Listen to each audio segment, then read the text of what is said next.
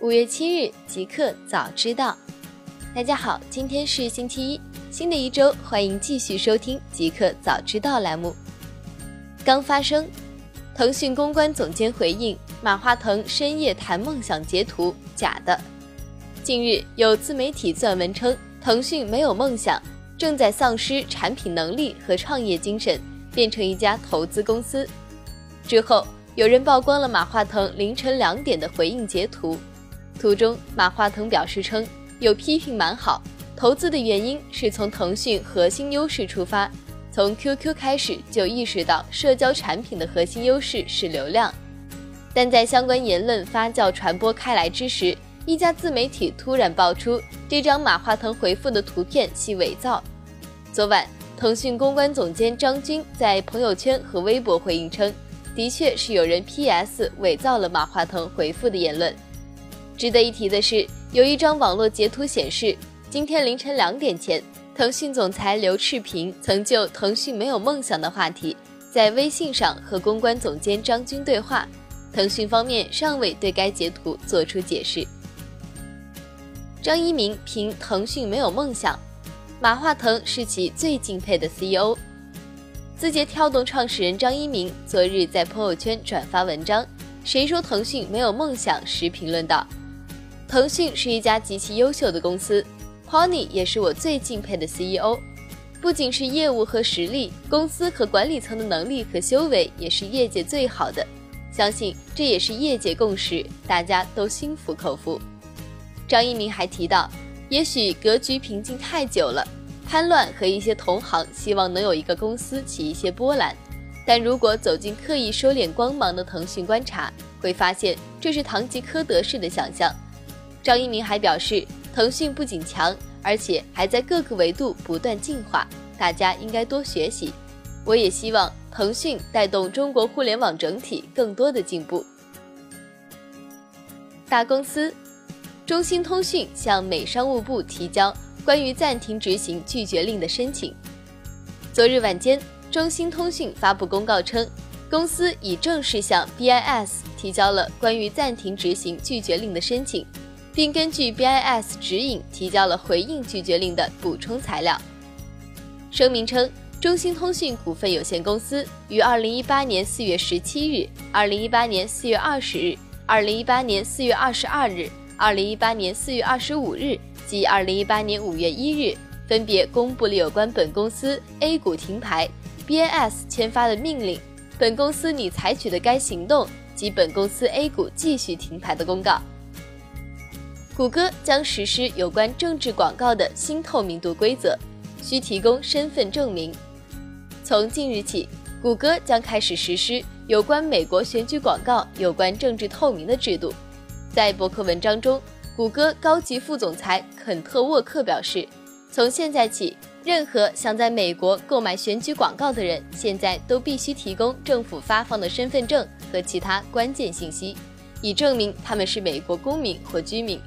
谷歌还表示，它将开始发布一份新的透明度报告，其中将概述谁在购买政治广告以及他们花费了多少，还将推出一个可搜索库，供用户搜索以找到广告商的身份。此举遵循了 Facebook 的最新政策。上月，Facebook 曾推出类似制度。巴菲特已拥有苹果公司百分之五股份，未来会继续增持。上周六。股神沃伦·巴菲特 （Warren Buffett） 执掌的伯克希尔哈撒韦公司第五十三届股东大会在美国内布拉斯加州奥马哈市召开。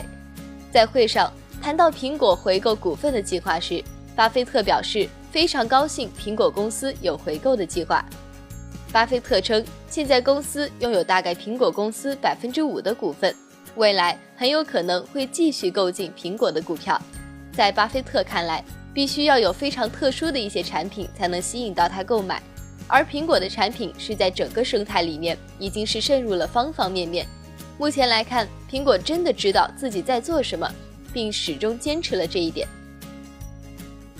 互联网，美国国家安全局去年收集了五点三四亿电话和短信记录。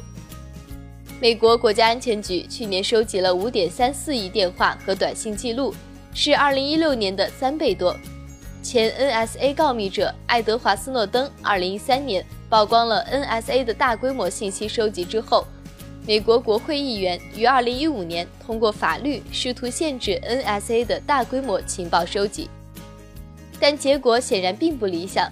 NSA 的电话和短信记录收集从2016年的1.51亿大幅增长到了去年的超过5亿。但这一数字仍然远低于 Snowden 曝光前的每日数十亿记录。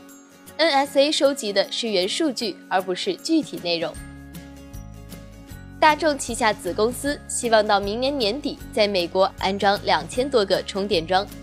大众汽车全资子公司 Electrify America 希望到明年年底在美国大陆安装两千多个充电桩。正如人们所预料的那样。计划中的充电场地在美国东西海岸线上最多，但 Electrify America 的充电桩也深入美国内地，包括通过内布拉斯加州的 I 八零，通过堪萨斯州的 I 七零和通过俄克拉荷马州和密苏里州的 I 四零四四公路。除达科他州以外，几乎每个州都会出现至少一家充电站，无论是在高速公路上，还是在沃尔玛停车场。Electrify America 都希望通过充实基础设施来提高电动汽车的采用率。城市充电器将充电功率定在五十至一百五十千瓦之间，高速公路充电功率可达三百五十千瓦。目前市场上没有任何汽车可以处理这种快速充电，但保时捷和其他公司有计划改变这种情况。酷科技。物理学家观察到时间晶体的信号。耶鲁大学的物理学家在《Physical Review Letters》和《Physical Review B》期刊上发表了两篇论文，报告观察到了时间晶体的信号。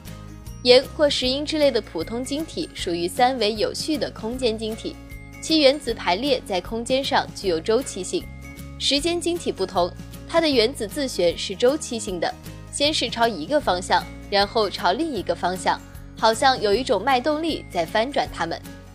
时间晶体的滴答锁定在一个特定频率，即使脉动翻转是不完全的。科学家是在2016年首次识别出时间晶体，他们认为对时间晶体的深入理解有助于改进原子钟、陀螺仪和磁力计，甚至可能还有助于创造出量子计算机。研究发现，微笑或许让你看起来更老。在各种各样抗衰老产品的广告中，通常都是年龄较大的女性面带微笑来宣传产品的功效。但一项新的研究表明，这可能并不是一个很好的广告策略。本古里安大学的研究人员发现，与笑一笑十年少的普遍看法相反，微笑实际上会让你看起来更老。在这项研究中，研究人员。让四十名参与者对三十五名女性和三十五名男性的脸部照片进行评估。参与者们可以看到每个人脸部两种表情中的一种，要么是一张中性的脸，要么微笑着。结果显示，平均来说，参与者在微笑的时候显得更老。尽管如此，在实验之后，大多数参与者说他们仍然相信微笑会让人看起来更年轻。由 David Ganell 领导的研究人员说。研究结果首次表明，人们会错误地认为微笑会让人显得更年轻，而事实上，微笑会使人看起来更老，因为他们眼睛周围的皱纹看起来更明显。一个彩蛋：如何彻底删除微信聊天记录？唯有水泡锤砸。上个月，合肥市纪委在其微信公众号中发文称，今年三月，安徽巢湖市纪委监委在办案时。利用科技从谈话对象中提取到一组被删除的微信聊天记录，借此顺利完成案件侦破。消息一出，引发了不少网友对自身信息安全的担忧。作为中国人最常用的社交软件，微信一直表示自己从不会存储用户的聊天信息，但仍有不少网友质疑，为什么被删除的聊天记录仍能被恢复？四月二十九日，微信官方公众号“微信派”发文解释。信息中称，提取被删除的微信聊天记录，其实都是通过司法取证技术从手机设备本身的存储系统中恢复的。通过技术手段，删除的微信聊天记录可以被部分恢复，但由于时间长短等因素，可恢复的程度不一。一位安全专家表示，手机上删除的信息理论上都存在被恢复的可能性，且无法做到完全永久删除。当然，不是真的完全没有办法。多位技术专家给出了的近乎一样的答案就是：水泡锤砸，从物理上销毁设备。